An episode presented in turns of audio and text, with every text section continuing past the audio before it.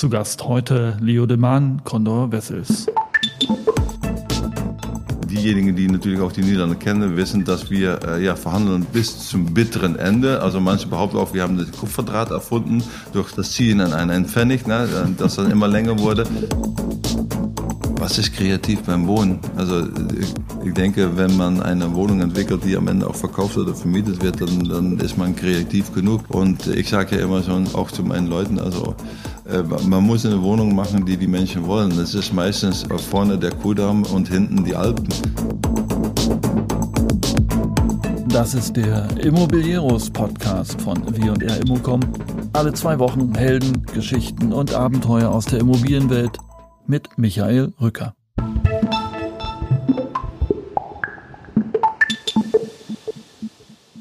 Seit Januar 2019 leitet Leo de Maan als CEO die Geschicke bei Condor Vessels. Ich spreche mit ihm über den laufenden Umbau des Unternehmens. Wie erfindet man so ein Immobilienunternehmen neu? In dem Fall einen entwickelnden Baubetrieb, wie er Condor Vessels nennt. Was sind die Schwerpunkte, um zukunftsfähig zu werden? Ich finde ein sehr ehrliches und inspirierendes Gespräch über People's Manager, darüber, ob sich Digitalisierung lohnt und äh, wie man den Spagat zwischen Unternehmensalltag und großen Ideen meistert. Viel Spaß mit Leo de Maan.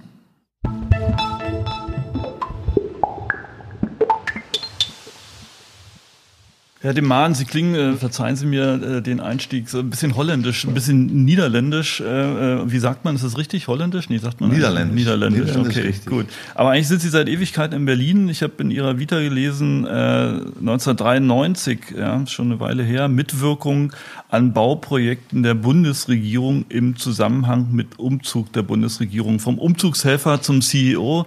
Äh, das ist schon eine coole, eine coole Karriere. Was haben Sie damals gemacht äh, als um Umzugshelfer? Also Umzugshelfer, das ist ja, ja, so bezeichne ich mich nicht, aber äh, im Prinzip äh, war es nichts anderes, als dass ich ähm, in den Niederlanden damals an der TU Eindhoven studiert habe, eine Diplomarbeit geschrieben haben für die Strukturierung von großen innerstädtlichen Projekten. Und natürlich nach dem Beschluss der Bundesregierung, um zu sagen, wir gehen wieder zurück nach Berlin, muss natürlich sehr viel umstrukturiert werden, sehr viel gebaut werden. Und meine Professorin, wo ich meine Diplomarbeit geschrieben habe, die Frau Professor Helga Fassbinder, die saß damals im Stadtforum von Berlin. Und äh, so ist man auf mich gekommen und hat in ähm, ja, August 92 nachgefragt von, okay, hättest du Lust, um in Berlin zu arbeiten? Und da habe ich gesagt, ja, kann ich gerne machen. Ich mache erstmal meine Diplomarbeit zu Ende und ja, bin dann am 1.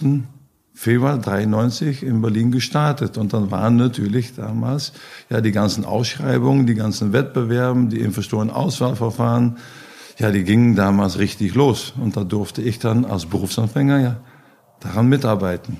Und so bin ich eigentlich da reingerollt. Gleich am Anfang bin ich nach, nach Prenzlauer Berg gezogen und habe dann da schön in der Eberswalder Straße gewohnt, am Jansportpark und musste mich dann als verwöhnter West-Wessi aus der Niederlande dann dran gewöhnen oder erstmal lernen, was Records waren, also Briketts. Ich durfte dann erstmal schon mit äh, Briketts heizen. Ach echt? Noch richtig ja, Ofen? Wurde dann auch gleich angezählt, als ich dann fast 1000 Kilo Briketts in meine Wohnung platziert habe. Dafür gibt's ja Keller. äh, aber das war mir dann auch egal. Ich habe dann morgens meinen ganzen Ofen gefüllt und dann bin ich abends nach Hause gekommen, weil ich war ja allein in Berlin. Und dann äh, war es schön warm in der Bude. Okay, die Asche haben Sie aber runtergebracht. Die Asche habe ich selber runtergebracht, ja. Da wurde ich schon ähm, geführt durch meinen Nachbar, der hat dann immer schön erklärt, wie das dann ging. Okay, gut. Also da hat man Berlin in den Knochen, äh, wirklich im wahrsten Sinne des Wortes. Ja. Aber lassen Sie uns mal zu Condor Wessels kommen. Ähm, Condor Wessels ist ja ein klingender Name in der ja. Branche. Auf der anderen Seite, ich will nicht sagen, Condor Wessels fliegt unterm Radar, aber Condor Wessels äh, ist, ist äh, für viele gar nicht richtig einschätzbar. Ähm, vielleicht äh, können Sie am Anfang mal kurz schildern, wie, wie Condor Wessels in Deutschland aufgestellt ist. Was, was, haben Sie für eine Struktur? Welches Volumen schieben Sie? Was sind so die, die, großen, die großen Projekte, die Sie gerade am Start haben? Also ich denke, ganz wichtig, um, um zu wissen, wir sind ein sogenannter entwickelnder Baubetrieb. Das heißt, unsere große operativen Gesellschaften, wovon wir zurzeit drei haben in, in der Bundesrepublik, die ähm, machen Projektentwicklung und Bauen. So, und das macht uns natürlich sehr stark, sehr schlagfertig und auch letztendlich auch äh, ja, sehr äh, stressbeständig, wenn es um, um Konjunktur geht. Also wir können mit unserer Organisation sehr schnell reagieren, dass wenn bestimmte Zweige in unserer Branche mal zum Stocken kommen oder wie jetzt teilweise völlig äh, stillstehen, können wir umschwenken zwischen Projektentwicklung und Bauen. Okay. Und das ist natürlich eine große Stärke. Wir haben komplette eigenständige Projektentwicklungsabteilung in den Baubetrieben. Und wir entwickeln, um zu bauen. Also wir entwickeln nicht, um letztendlich nur zu verkaufen und das ein anderes baut. Nee, wir bauen es dann auch selber auch.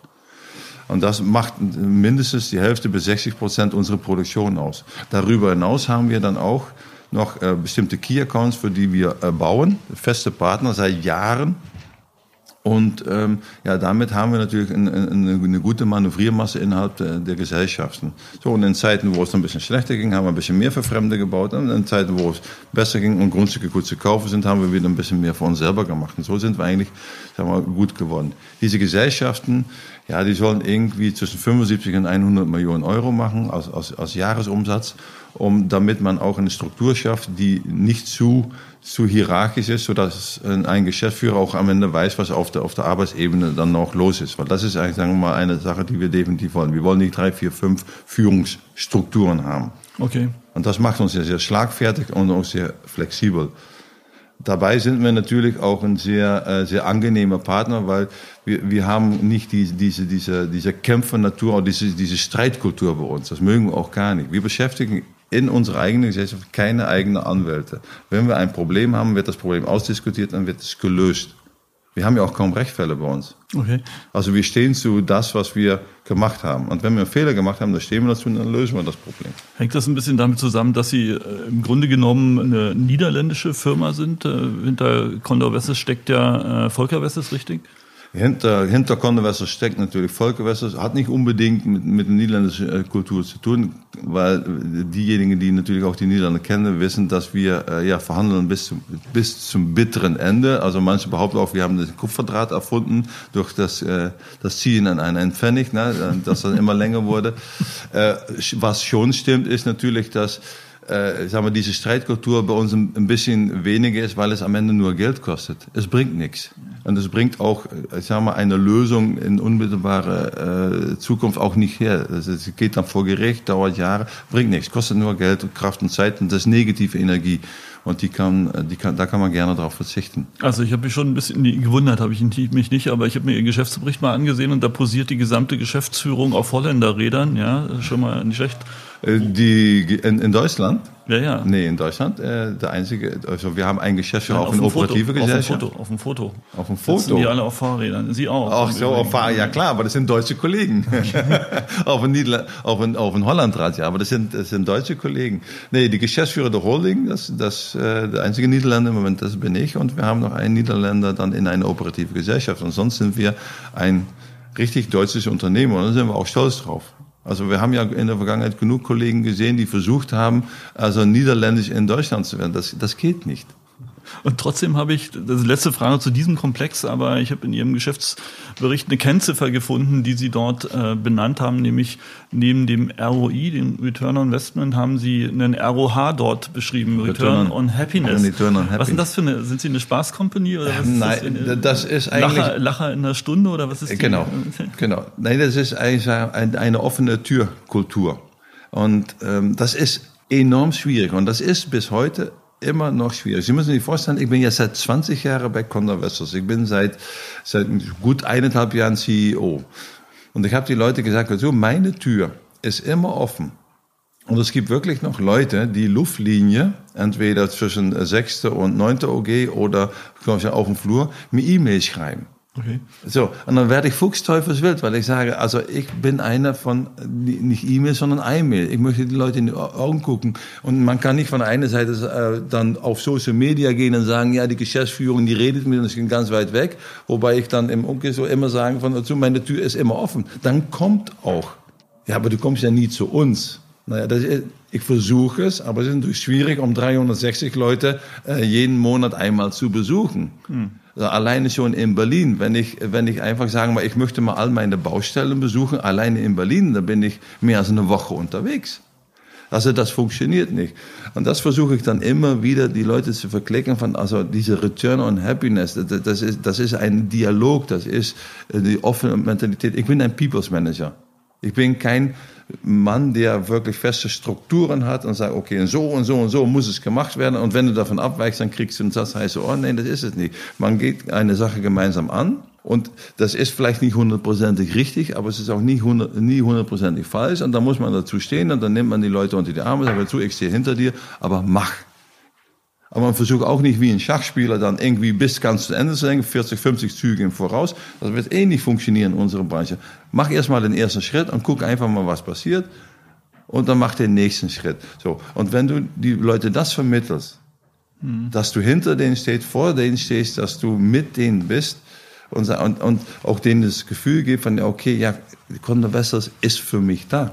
Das sind wir auch. In den 20 Jahren, dass ich hier dabei bin, habe ich noch nie erlebt, in guten als auch in schlechten Zeiten. Auch wir hatten weniger gute Zeiten, muss man ganz ehrlich sagen. Es gab ja auch ein paar schwere Jahre. Aber es hat noch nie einen Mitarbeiter gegeben, der, der sein Gehalt zu spät bekommen hat. Noch nie. Noch nie. Ist auch noch nie ein Mitarbeiter unter meiner Führung gekündigt worden, weil der einen Fehler gemacht hat oder zwei Fehler gemacht hat. Nein, das wird es auch nicht geben. Weil in dem Moment, dass ich damit anfange, habe ich verloren. Wenn 359 Mitarbeiter nicht wollen, was habe ich denn für eine Chance? Keine. Deshalb sehe ich mich da mehr, wie gesagt, auch als People's Manager, aber auch als das Schmieröl in Getriebe. Meine Aufgabe ist dafür zu sorgen, dass der Motor Condor Vessels funktioniert. Okay. Sie haben sich ja auch ausweislich der Meldung, die Condor Vessels veröffentlicht hat, mit Ihrem Antritt äh, ein dickes Brett vorgenommen. Ja, das heißt eigentlich, äh, wenn ich das richtig verstehe, wollen Sie, müssen Sie Condor Wesses neu aufstellen. Ja. Äh, warum? Warum naja, dieser, warum es, es, gab einfach in, in der Vergangenheit gab es einen, einen Status quo, einen zehnjährigen Status quo, wo, wo nicht viel äh, geändert worden ist. Also wir hatten äh, zwei funktionierende, mehr oder weniger gut funktionierende Betriebe in Berlin. Wir hatten ein paar kleine Gesellschaften, so eine Abdichtungsfabrik oder Abdichtungswerk, die Dach, Dächer macht, Balkone, Terrassen und, und Tiefreisenabdichtung. Wir hatten eine Planungsgesellschaft, äh, was ein, äh, ein ja, eine große Unbekannte war, wie das eigentlich alles so laufen sollte. Und wir hatten ein Unternehmen im Westen, was, was seit Jahren defizitär ist. So, das ist einfach inakzeptabel. Und ähm, da habe ich mir vorgenommen, gesagt, okay, ich möchte erstmal als eine der schwierigsten Sachen, dass die Conversos im Westen, das war die Conversos West und die, und die Conversos Projektentwicklung, da will ich eine Firma daraus machen. Sie müssen sich vorstellen, da, da saß ein, ein Baufirma, eine Projektentwicklungsfirma, die haben gegeneinander gearbeitet. Oha. So, das war auch nicht eine Firma. Und meine Philosophie, was ich gerade gesagt habe, die, die entwickelnden Baubetriebe, ja, das, das wurde da gar nicht gelebt so dass ich die erstmal die ganze äh, Führung zusammengenommen habe und gesagt, ich möchte, dass ihr jetzt verschmelzt und dass ihr als Managementteam gemeinsam für die Projekte verantwortlich werdet und dann in Zukunft dann auch sind. Und, und das hat äh, auch eine Weile äh, gedauert, bis ich das hinbekommen habe. Jetzt äh, läuft es eigentlich ganz ordentlich. Was ich aber auch schwer unterschätzt habe, ist, ähm, und das ist wahrscheinlich auch wieder mein, mein Hintergrund. Deutschland ist natürlich ein großes Land und die Mentalität eines Preußen ist nicht die Mentalität eines Rheinländers. Und das, das, daran musste ich mich gewöhnen. Also da brauche ich eine andere Sprache, eine, andere Umgangsform ähm, als, äh, als hier in Berlin. Wenn ich in Berlin sage, äh, da, äh, es geht nach links, dann gehen alle nach links. Wenn ich in, äh, im Rheinland oder der Frage von es geht nach links, dann äh, muss ich das jetzt nochmal dreimal sagen und dann werden sie fragen, ja, aber warum denn? Weil rechts ist auch schön. und äh, das hat dann ein bisschen was gedauert. Äh, Im Moment ähm, ja, haben, haben wir es gut hingekriegt. Äh, das Unternehmen haben wir innerhalb von, von 14 Monaten komplett gedreht. Das ist natürlich auch teilweise schmerzhaft gelaufen. Das hat auch einige Leute in den Job gekostet. Das sind auch einige freiwillig gegangen, weil sie gesagt haben, äh, mit dieser Kultur wollen sie nichts zu tun haben. Ähm, dann ist das auch so. Aber im Moment haben wir wieder ein, ein Unternehmen, was, ähm, was drei, vier schöne Projekte hat, auch eigene Entwicklung, auch wieder für fremde Dritte baut und äh, wenn alles gut geht, dieses Jahr das erste Mal seit zehn Jahren dann auch äh, schwarze Zahlen schreiben wird. Und darum geht's ja letztendlich auch, weil Wir verdienen Geld, wir müssen Geld verdienen und das ist nichts Schlimmes, obwohl manche das immer gerne uns glauben lassen wollen, aber wir zahlen fleißig unsere Steuern und wir haben eine Verantwortung unseren Mitarbeitern gegenüber und die können wir nur wahrnehmen, wenn wir auch Geld verdienen. So, und das haben wir da geschafft und das Unternehmen wird jetzt sukzessive ausgebaut hat jetzt ein, ein neues Management und ähm, da bin ich ja sehr zufrieden. Sie haben ja verschiedene äh, Schwerpunkte noch über die Verschmelzung hinaus benannt ja. in Ihrem Programm. Ein ganz dicker Brocken ist das Thema industrielles Bauen, BIM. Ähm, das ist ja nun äh, ein Schlagwort. Ja. ja. Äh, was steckt dahinter bei Conor Wessels? Ähm, ja, da, da sind wir eigentlich noch in der Kinderschuhe. Gucken Sie, ich bin jetzt seit, seit 14, 15 Monate unterwegs und äh, was ich gerade gesagt habe, äh, der, die Firma im, im Westen war natürlich der größte Brocken, um den erstmal komplett äh, umzudrehen, also einen Turnaround zu schaffen. Äh, dieses Unternehmen äh, hatte damals, als ich es übernommen habe, hat das ungefähr 60 Millionen insgesamt Umsatz gemacht. Dann haben wir in 2019 das runtergedreht auf 38 Millionen und dieses Jahr, wenn alles gut geht, machen die knapp 90 Millionen Euro. Äh, das ist und mit einem ordentlichen Gewinn. Und das ist ein gewaltiger Kraftakt. Parallel dazu muss die Planungsgesellschaft, die wir selber haben, die für die Ausführungsplanung verantwortlich ist, umgebaut werden. Und ein paar andere Sachen sind ja auch noch zu tun. Und das spielt auch Digitalisierung und damit dann auch in diesem Zug auch BIM natürlich eine Rolle. Aber man kann nicht alles gleichzeitig. Also der Tag hat ja nur auch nur 24 Stunden. Was wir wohl gesagt haben, ist, dass wir im Rahmen der Umstrukturierung unserer Planungsgesellschaft das BIM mitnehmen wollen. Aber ähm, im Gegensatz zu vielleicht anderen Meinungen sagen wir, BIM ist ja nicht für die Planer da, BIM ist für die Baubetriebe da. Es soll ja am Ende die Baubetriebe in der Lage versetzen, optimierter und effizienter zu bauen. So, und da haben wir natürlich einen sehr großen Vorteil und das haben wir mittlerweile auch angeschoben, dass wir gesagt haben, okay, wir können, weil wir entwickelnde Baubetriebe sind, weil wir eigene Grundstücke haben, auch am Ende ein Projekt identifizieren und sagen, okay, da werden jetzt zehn Stadtfilme gebaut und von den zehn Stadtfilmen werden einfach mal zwei, drei oder vier ausgewählt und die werden mal in dieses BIM-Raster reingedrückt und sagen, oh, wir testen das mal. Wie, wie kommen wir mit BIM klar? Also von Anfang bis zum Ende. Und haben Sie schon erste Erfahrungen? wir haben jetzt erste Erfahrungen gemacht. Also erste Projekte sind jetzt in, in der Abwicklung und ähm, in, ja, die Skepsis war natürlich groß zwischen Planer und Baustelle. Und, äh, aber wir merken ganz, ganz gut, dass, äh, dass wir da sehr effizient mitarbeiten können und dass wir auch die ersten Ergebnisse eindeutig äh, positiv sind. Und wir haben auch mal auf Konzernebene, also mit unserem Mutterkonzern in den Niederlanden, auch mal äh, eine Untersuchung machen lassen, dass Digitalisierung, wenn sie gut gemacht wird in ein Unternehmen, dass das wirklich zu einer Margensteigerung von, von 5 bis 15 Prozent führen kann. Vielleicht, äh, vielleicht, da kommen wir noch drauf, halten wir es mal auseinander. Ja. Also Reinhold Knudel von Panion hat hier in diesem Podcast mal gesagt, ja, äh, BIM gucken wir uns äh, scheibchenweise an. Ich fasse mal zusammen, aber ähm, dass da zehn Prozent Kosteneinsparungen äh, dabei passieren, das, das hält er für sehr außergewöhnlich. Äh, warum dann dieser ganze Hype? Ähm, wenn Sie sich mal den Spaß erlauben, an einem schönen sonnigen Tag auf eine große Baustelle zu gehen und Sie gucken sich das mal an, was da alles abläuft. Und Sie gehen dann mal in eine Fabrik, nehmen Sie Tesla oder Volkswagen, gucken Sie mir, wie das anläuft. Und, da, und dann gucken Sie sich mal die Ergebnisse der Baufirma und sagen, wie kann man trotz allem dann immer noch Geld verdienen? Dann werden Sie verstehen, dass man durch Digitalisierung und durch Effizienz durchaus mehr Geld verdienen kann. Weil trotz allem, was auf Baustellen passiert und schief geht, und durch Menschen und durch die Benutzung von Bauernverstand dann irgendwie noch gelöst wird, dass da trotzdem noch Geld verdient wird. Das sagt, dass da genügend Potenzial vorhanden ist, die durch Digitalisierung gelöst werden kann. Just-in-Time-Systeme mit, mit Lieferanten, äh, Effizienz von, von Fehlerquoten, man nennt das ja Clashes. Das, wie oft sehen Sie nicht, dass irgendwie ein Loch gebuddelt ist, was dann wieder zugeschmissen wird, dann wieder äh, zwei Meter weiter gemacht wird, oder wenn es dann äh, oder auch mit Durchbrüche, dass Durchbrüche an der falschen Stelle sind und so weiter und so fort. Da gibt da gibt's unzählige Möglichkeiten, wo man optimieren kann. Und das, das fängt an äh, bei der Planung von, von der Statik, der Haustechnik und so weiter und so fort. Also da sehe ich durchaus enorme Einsparpotenziale. Bis hin natürlich durch äh, letztendlich, was Sie auch anfangs gesagt haben, äh, Vorfertigung kann man natürlich bis zum Exzess treiben. Man kann schneller bauen, man kann äh, Produktion in eine Halle verlegen man kann dadurch auf die Baustellen natürlich dann auch da äh, schneller arbeiten. Man kann äh, die Wetterungsbedingungen dadurch teilweise ausschalten, weil man die, weil man äh, vorgefertigte Elemente reinhängt. Also da gibt es Dutzende von Möglichkeiten.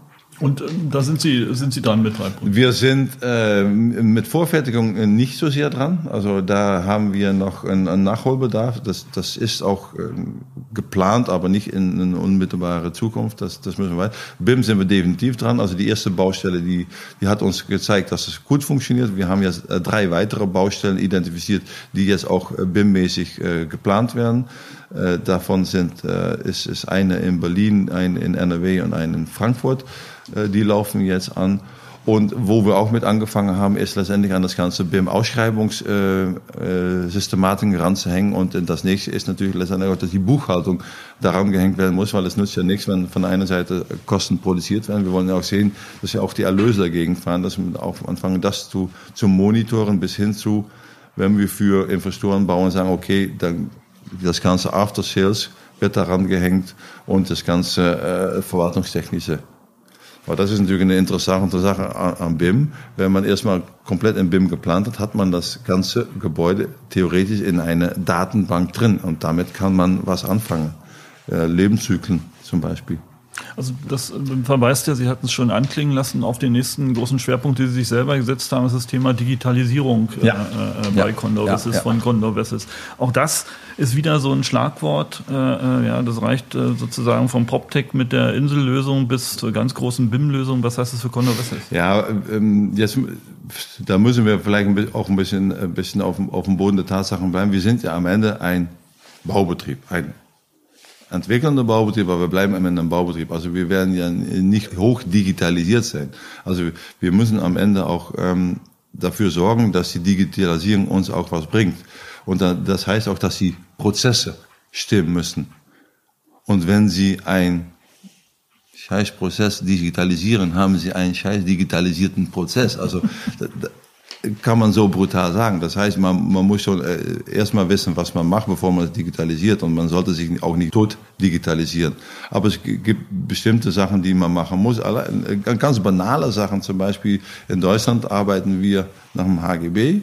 Ja, abrechnungsmäßig und wir müssen nach Holland voll konsolidieren und die arbeiten nach IRFS. So, da gibt es bestimmte Möglichkeiten. Man kann das über Excel machen, ja, arbeitsintensiv, oder da gibt es auch Möglichkeiten von Programmen, die das machen, Konsolidierungsprogramme. Wie läuft es bis jetzt? Äh, äh teils, teils, teils. Wir sind ein Programm am implementieren, aber natürlich, bevor man dieses Programm vertraut, führt man natürlich immer noch ein Schattenprogramm mit, um zu testen, von okay, sind die Zahlen dann auch äh, irgendwie verlässlich? Und das, Sie müssen sich vorstellen, das ist ja über 20 Jahre gewachsen und äh, bevor man dann äh, ein, eine Methode loslässt dann, und sich auf die nächste verlässt, dann wird man das immer dann äh, ja, nachgucken wollen. Passt das dann auch? Also Plausibilitätsprüfung. Und das passiert bei uns auch. Bis hin zu letztendlich auch, was wir mit BIM machen. Natürlich waren die Leute skeptisch. Wir haben auch ein Programm eingeführt für, für die Projektentwicklung, für unsere, für unsere Cash Controlling. Und Cash ist natürlich unglaublich wichtig. Wir hatten uns vorgenommen, dieses Programm in zwölf Monate einzuführen. Wir sind jetzt zweieinhalb Jahre unterwegs. Und läuft's? Es läuft. Und so jetzt langsam sagen die Leute auch, ja, ja, es ist interessant, weil man kann da sehr gut mit, mit umgehen. Aber Sie müssen sich vorstellen, ein Unternehmen wie wir, das gilt wahrscheinlich auch für viele andere Unternehmen, nichts steht für sich selber. Das heißt, man kann zwar bestimmte Sachen digitalisieren, aber man muss immer wissen, so ein Unternehmen ist, das sind kommunizierende Röhre. Und wenn ich irgendwas anfasse oder an irgendeine kleine oder eine größere Schraube drehe, muss man auch wissen, was sind die Konsequenzen dann irgendwo anders, wie, wie, wie ein Uhrwerk. Und, und, und da deshalb äh, Digitalisierung ja, aber mit, mit Augenmaß. Mit Augenmaß und es muss auch Sinn machen. Und Digitalisierung nur um sich selber, das, das macht keinen Sinn. Aber Sie gehen schon davon aus, dass es was bringt. Äh, Na, absolut, absolut. Sonst würden wir es ja nicht machen. Und mit BIM, da sind wir auch fleißig im Investieren. Wir hatten, wir haben dieses Jahr eine Dreiviertel Million wieder geplant, um in die, die ganze Digitalisierung und vor allem auch BIM und BIM-Ausbildung zu stecken, äh, periphere Programme dazu zu kaufen, die letztendlich, wo wir gucken, von wie läuft das in die Buchhaltung rein, wie kriegen wir dann letztendlich Soll-Ist-Vergleiche daraus.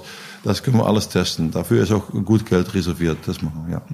Das Thema BIM führt uns zu einer anderen äh, Frage, anderen Thematik. Wir hatten es im Vorgespräch ein bisschen, wenn Sie sagen, Sie haben im Prinzip eine digitale Akte über das ganze Gebäude, dann bleibt die ja bestehen. Und äh, man weiß auch in 10, 20 Jahren, was in diesem Gebäude steckt. Ein anderer großer Trend, auch wieder ein Schlagwort, aber. Cradle to Cradle meinen Sie? Genau. Ja, Cradle to Cradle. Ja, Material matters.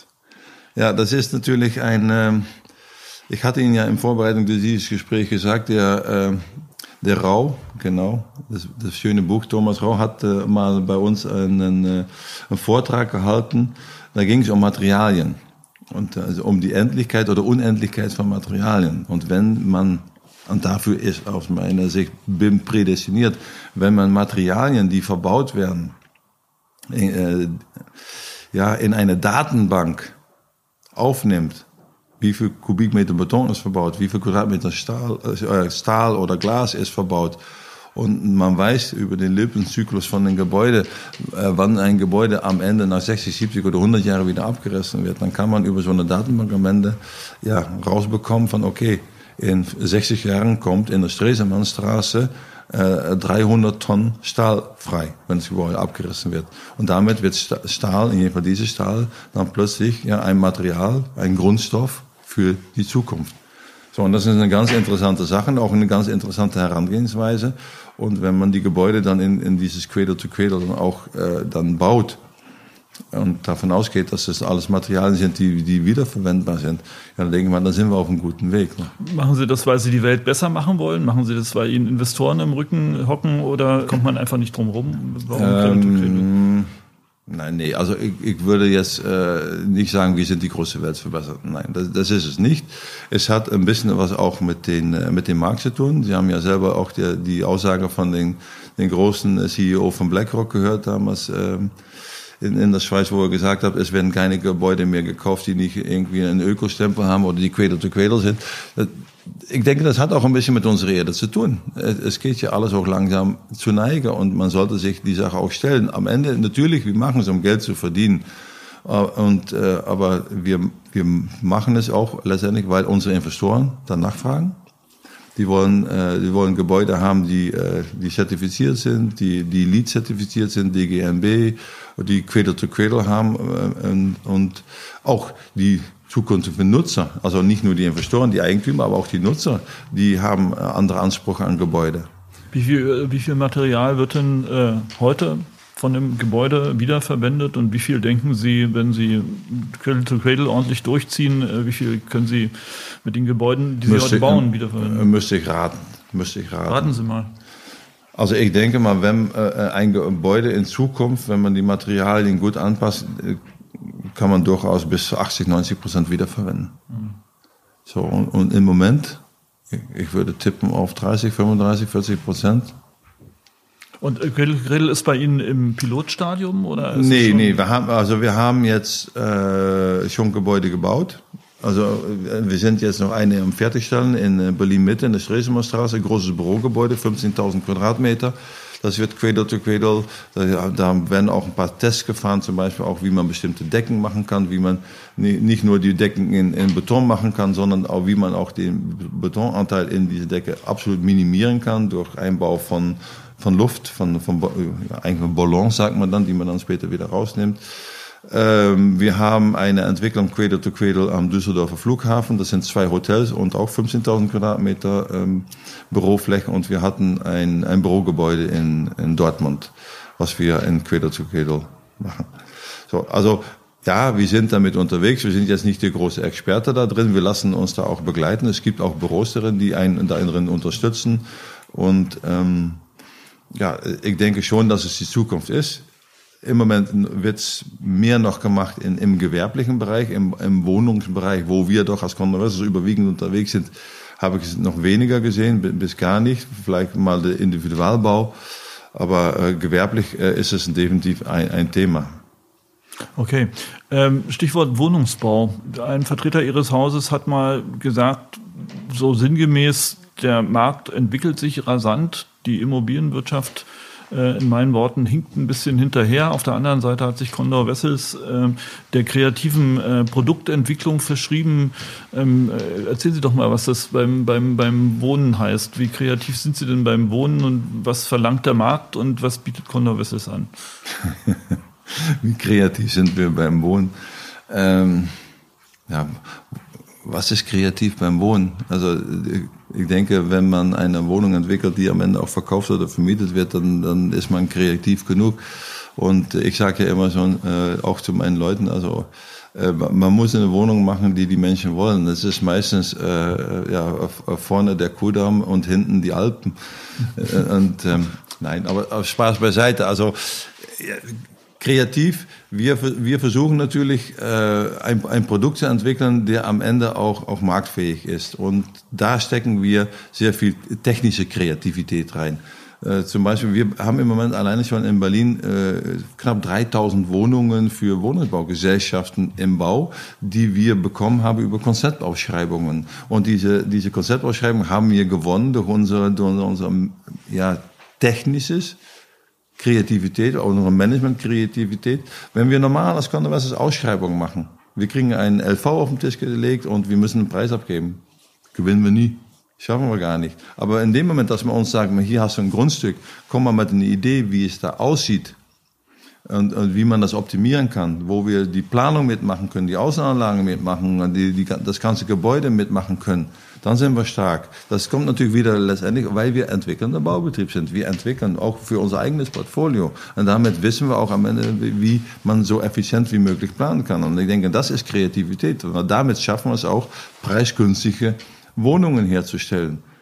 Und deshalb haben wir auch im Moment auch für sehr viele äh, kommunale Wohnungsbaugesellschaften, sowohl in Berlin, aber auch in, in Nordrhein-Westfalen und in Frankfurt, haben wir Wohnungen im Bau, die wir dann auch so äh, bekommen. Das heißt, letzten Endes geht es äh, in Anführungsstrichen nur um Effizienz und sowas wie Smart Home und äh, Smart Home ist Smart Home ist, ist, ist, ist, ist ein schönes Stichwort. Das, ähm, kenne ich selber nur äh, aus der Zeit, dass, als wir noch in, in München unterwegs sind, ist, ist in Berlin äh, oder auch in, in, in den Preisregionen, wo wir unterwegs sind, sagen wir weniger gefragt und ein, Smart Home.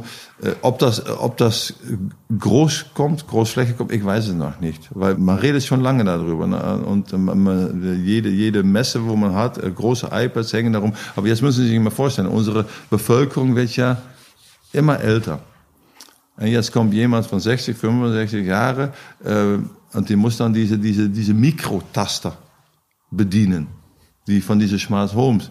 Es, es, es, gibt, es gibt Forschungen, das, das können Sie selber mal, mal machen, das macht enorm Spaß. Da haben wir mit unseren Mitarbeitern mal gemacht. Dann kriegen Sie einen Anzug an, äh, angemessen, die können Sie einsteigen, dann kriegen Sie Handschuhe an, dann kriegen Sie eine Brille auf und dann, damit simuliert man einen Körper und ein Gefühl und eine Sicht von einem 65, 70 oder 75-Jährigen.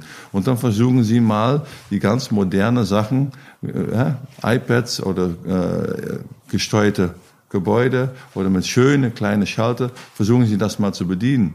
Oder auch schöne kreative Fliesen auf dem Boden. Versuchen Sie das mal zu sehen, wenn Sie sagen wir, einen, einen Blick von einem 65 oder 70-Jährigen haben. Das geht gar nicht. Also wir werden in den Rahmen auch, auch wieder ein Stückchen Digitalisierung oder weil Smart Home ist ja auch Digitalisierung. Man wird das anpassen müssen auch an die Bevölkerung. Und ich denke mal, das wird auch ganz, ganz anders funktionieren. Ich, zum Beispiel, es gibt Methoden, ähm, wie man WLAN machen kann. Im Moment hat man einen Router in, in, in seiner Wohnung stehen und dann funktioniert dann eine Ecke der Wohnung besser oder schlechter. Da gibt es ja mittlerweile auch äh, Konstrukte, die sind dann über die Steckdose gesteuert. Und das ist zum Beispiel eine Sache, wo, wo, wo man Qualität in eine Wohnung reinbringen kann, die ganz wenig Geld kosten deutlich effizienter sind. Da wird dran gearbeitet. Das geht über, über, äh, ja, über Glasfaser. So, und das ist natürlich ein Thema, was in Deutschland noch ja, ja, so weit hinten liegt in, in, in, in, der, in das Ausrollen von Glasfaser. Aber ähm, jetzt mal zusammengefasst, ja, wenn ich mir so überdenke, was Sie sagen, heißt es also kreativ sein, gerade in der Entwicklung von Wohngebäuden, heißt eigentlich Kosten senken, Kosten senken, Kosten senken. Das ist, das ist, das ist äh, der Gipfel der Kreativität. Der Rest ist Schnickschnack. Ja, äh, Kosten senken, ja. Aber das ist auch die, die Zeit geschuldet. Guck mal, alle schreien um Wohnungen. Also gehen wir mal zurück von vor zwei Monaten, wo es noch kein Corona gab. Alle schreien um Wohnungen. So, die Preise der Wohnungen sind durch die Decke gegangen, auch, auch maßgeblich getrieben durch die Grundstückspreise. So, trotzdem müssen ja Wohnungen gebaut werden und, und die, die, dann geht's nur kostengünstig. Kostengünstig geht nur durch Effizienz und, und, und durch Cleverness und, und, und technisches Know-how. Und, und wenn Sie dann sagen, ja, Kosten senken, Kosten senken, Kosten senken, ja, dann, dann ist das halt so. Hm. Okay. Aber das, das ist ja auch nichts Schlimmes. Weil das ist ja ein Know-how, was man sich angeeignet hat und das kann man dann immer wieder einsetzen. Es kommen ja auch andere Zeiten. Sie haben da sogar eine Condor Wesses eigene Geheimformel entwickelt, das Bauteam, habe ich das richtig? Bauteam. Bauteam. Ja, ist Bauteam ist, ist, was ich anfangs äh, unseres Gesprächs gesagt habe, das ist einfach das Vermeiden einer Streitkultur. So, allein schon der Begriff Auftraggeber und Auftragnehmer. Und keiner redet über Partner. So, ein Bauteam ist halt ein partnerschaftliches Bauen. Und ich hatte anfangs auch schon gesagt, also wir arbeiten so 50, 60 Prozent für uns selber und die anderen äh, für, für fremde Dritte. So, und diese fremde Dritte, die kann man auf eine Hand abzählen. Und, aber mit die arbeiten wir partnerschaftlich zusammen. Und natürlich äh, verhandeln wir immer am Ende nochmal über den letzten Euro. Das ist auch völlig normal. Das muss ja auch so sein. Jeder muss für sein Unternehmen dann am Ende auch gerade sehen und sagen, okay, ich habe ich hab alles rausgeholt. Aber am Ende macht man es partnerschaftlich. Mhm. So, und da äh, sind ein paar sehr große dabei. Und mit, mit dem machen wir es ja fast schon seit Jahrzehnt. Ähm Herr lass uns nochmal einen Ruderschlag zurückgehen zum Thema äh, Zukunft. Zukunft hängt ja auch immer mit, mit, mit, mit Personal zusammen, hängt ja. mit neuen Leuten zusammen, hängt mit Generationen, wie die miteinander äh, äh, funktionieren zusammen. Ähm, Sie haben in der Unterlage geschrieben, ich zitiere mal, mit Blick auf den technischen Bereich müssen wir leider feststellen, dass von 60 bis 65 Prozent aller Absolventen von Hochschulen in den für uns relevanten Studiengängen nur 0,5 Prozent ihren Weg auf die Baustellen finden. Kommen die 0,5 Prozent zu Ihnen oder wie kriegen nee. Sie mehr? Nee, schön wär's. Also ähm, ja, wir merken schon, dass natürlich ähm, der klassische Handwerker auf die Baustelle, dass das ja kein gewollter Beruf ist. Es ist, es ist auch ein, es ist ein harter Job. So und ähm, was, was, was wir suchen, wir sind ja äh, im Prinzip ein, ein, ein Bauveredler, wenn man so möchte. Also wir haben kaum noch eigene Gewerbliche. Das war früher mal anders, aber das, das hat nicht, äh, nicht gepasst mit, mit unserer Philosophie und unserer Struktur. Ähm, das muss ich vielleicht mal erklären.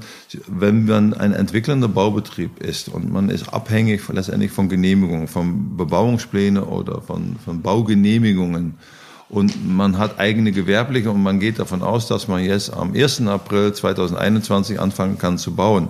Und man taktet das alles ein und dann kommt na, ja, mal eine Corona-Krise und ein B-Plan wird plötzlich mal um sechs Monate hinten geschoben. Dann sitze ich da mit zwei, drei, vierhundert Gewerbliche, die jede Stunde Geld kosten und die kann ich nicht beschäftigen. Und die Situation, die hatten wir äh, Anfang äh, 2000. Und da haben wir gesagt, okay, nee, das, das geht nicht. Das ist immer zu, zu risikoreich. Ähm, wir haben die Gewerblichen untergebracht bei befreundeten Unternehmen, Robounternehmen, mit denen wir heutzutage immer noch zusammenarbeiten. Also es ist keiner entlassen. Wir haben aus- und umgegliedert. Und wir kaufen dann halt alle Leistungen äh, dazu. Und das funktioniert ganz gut. Und das bedeutet also, wenn wir jetzt zurückkommen zu, zu Personal, wir sehr viel auch Hochschulabsolventen brauchen oder äh, Studenten von der Uni. Und wir arbeiten sehr viel mit, mit äh, Werkstudenten. Ich glaube, dass wir im Moment so 15 bis 20 Stück haben im Gesamtunternehmen bei 360 Mitarbeitern. Das ist schon signifikant. Und davon schaffen wir es immer so noch 50, 60 Prozent zu behalten, die dann bei uns, uns bleiben und die können dann auch für uns Karriere machen, weil wir müssen definitiv verjungen. Natürlich haben wir auch Bauleiter und Projektleiter auf der Baustelle äh, mit einem bestimmten Alter, ähm, aber das, das ist im Prinzip, das sind ja auch Rohdiamanten am Ende wieder für, für hier intern. Weil äh, ein Bauleiter, der, der 20, 30, 40 Jahre Erfahrung hat auf in der Baustelle, den lässt man dann irgendwann nicht mehr gehen, wenn er sagt, jetzt wird ihm alles da draußen ein bisschen zu viel. Den holt man rein und der ist durchaus geeignet, um in, bei unserer äh, QMS, Qualitätsmanagementfirma, mit, äh, mit zu arbeiten, sagen, okay, der, der kennt ja alle Inseln aus der Baustelle. Der, der kann genau sehen, von wenn irgendwas ist, von ja, das und das ist passiert. Das ist ein Know-how, den lassen wir auch nicht gehen. Dieser Mann oder diese Frau, die wird reingeholt ich kann in der Kalkulation unterstützen, kann in After Sales unterstützen, kann in der Kundenbetreuung unterstützen. Und das versuchen wir schon zu machen. Aber wir müssen definitiv jünger werden, ja. Nun haben Sie ja eine komplette Männerführungsriege, Herr Demann, in Ihrem schönen äh, Unternehmen. Auf der anderen Seite haben Sie im Vorgespräch äh, gesagt, naja, ähm, Frauen sind einfach viel besser strukturiert und multitaskingfähig. Äh, ja, da, mu da, da, muss ich Sie jetzt auch wirklich energisch widersprechen. Und zwar, und da sind wir auch in Deutschland sehr stolz drauf. Also wir haben drei Frauen in der Führungsriege, zwei Geschäftsführerinnen und äh, eine Prokuristin. Also, und, ja, und das ist also zwei von, von acht Geschäftsführern innerhalb von Converses sind Damen und da bin ich auch sehr stolz drauf. Und ähm, ja, ich habe im Vorgespräch mal äh, ja scherzend gesagt, also Frauen sind die besseren Männer, aber dazu stehe ich. Aber die sind, die sind äh, teilweise effizienter in ihrer Art und Weise und ähm, ja, ich bin auch sehr glücklich darüber, dass wir die haben und das ist auch eine Bereicherung von, von, von, von das Führungsteam innerhalb von Condoversus. Und wir werden das ja auch weiter ausbauen. Okay. Ähm, Herr Demann, mal von der Modernisierung weg. Wir kommen nicht drum rum. Wir hatten es schon zweimal mit äh, kurz angesprochen, das Thema Corona. Äh, wir stecken mittendrin. Das Licht zeichnet sich ein bisschen am Horizont ab. Aber ähm, was, was, was bedeutet das aus Ihrer Sicht für die Branche? Es ist ein bisschen eine große Frage, aber äh, sehen, sehen wir einen Rückgang oder ein Problem bei Projektentwicklung? Ähm, es ist gerade das Finanzierungsbarometer rausgekommen mit äh, den schlechtesten Werten ja, seit Menschen. Heute Morgen, ne? Heute Morgen, ja, genau. Ähm, wie ist Ihre Prognose? ja. Ähm ich hatte mir eigentlich nach, nach heute Morgen, als ich das dann auch gelesen habe, äh, hier bei Thomas Daly, Christian ja auch noch drin, ähm, dass ich einfach mal aufhöre, damit zu le äh, lesen, weil es ist ich, abhängig davon, von wem die Artikel kommen, ob es jetzt von, von Bankenspezialisten sind oder von der EZB oder von, von, von der Bundesregierung oder von, auch von äh, Kollegen aus der Branche. Äh, ich glaube, es ist alles nur Raten. Keiner weiß es genau. Und ähm, ich muss ehrlich sagen, ich, ich weiß es auch nicht. Ich denke nur, aber es ist ein reines Bauchgefühl, dass die, der Lockdown, den wir jetzt hatten, ähm, zu kurz ist, äh, Gott sei Dank, um uns jetzt völlig auszuhebeln. Also und ähm, es kann sein, dass an der einen oder anderen Seite es natürlich Probleme geben wird. Also wenn man ein Restaurant hat oder ein Hotel hat, wo man von einem auf den anderen Tag von, von 100% Buchen auf Null geht, ja, dann hat man Probleme. Und da hat man wahrscheinlich nach, nach vier oder sechs oder acht Wochen wirklich Probleme, überhaupt noch zu überlegen, je nachdem, wie groß die Rücklagen sind. Ähm, die Baubranche in Deutschland, wo wir jetzt hier heute drüber reden, aus meiner Sicht ist die relativ schadlos an, an, an diese Sache vorbeigegangen. Wir haben ja fast massiv weiter produziert.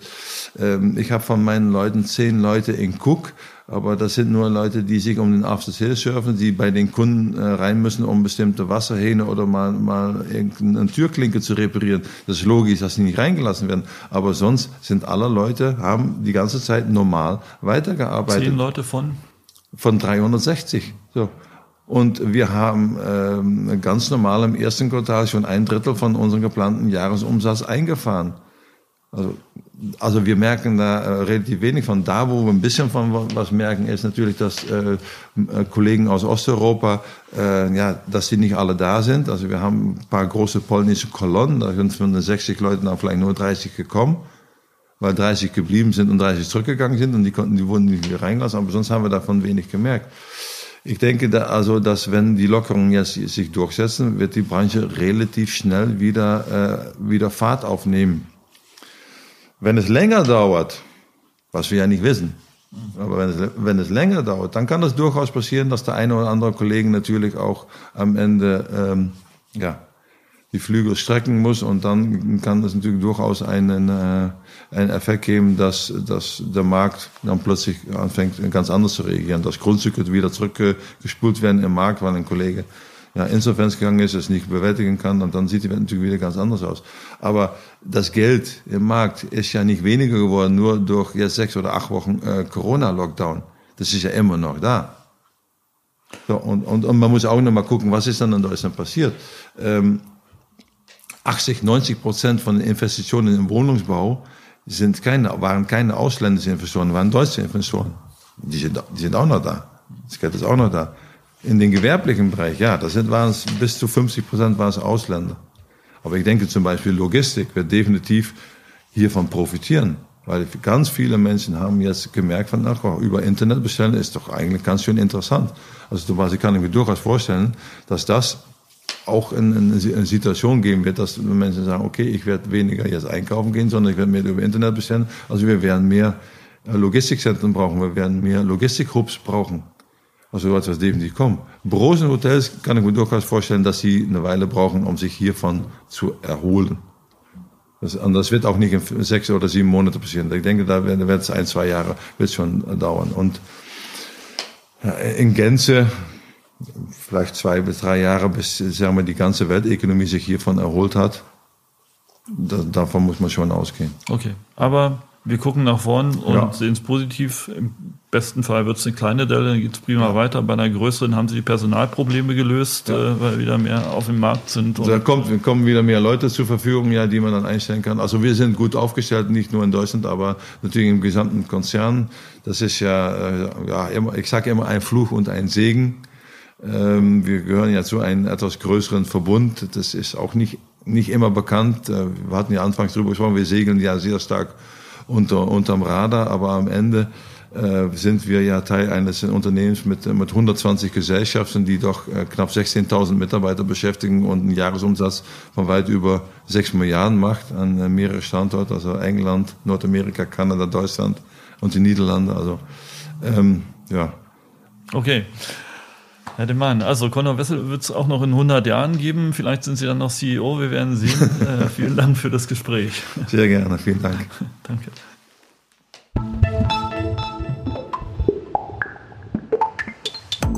Das war Immobilieros mit Leo De Man. Bitte empfehlt uns weiter und liked uns auf Spotify, Apple Podcasts, dieser Google Podcasts. Bis zum nächsten Mal. Tschüss, Michael Rücker.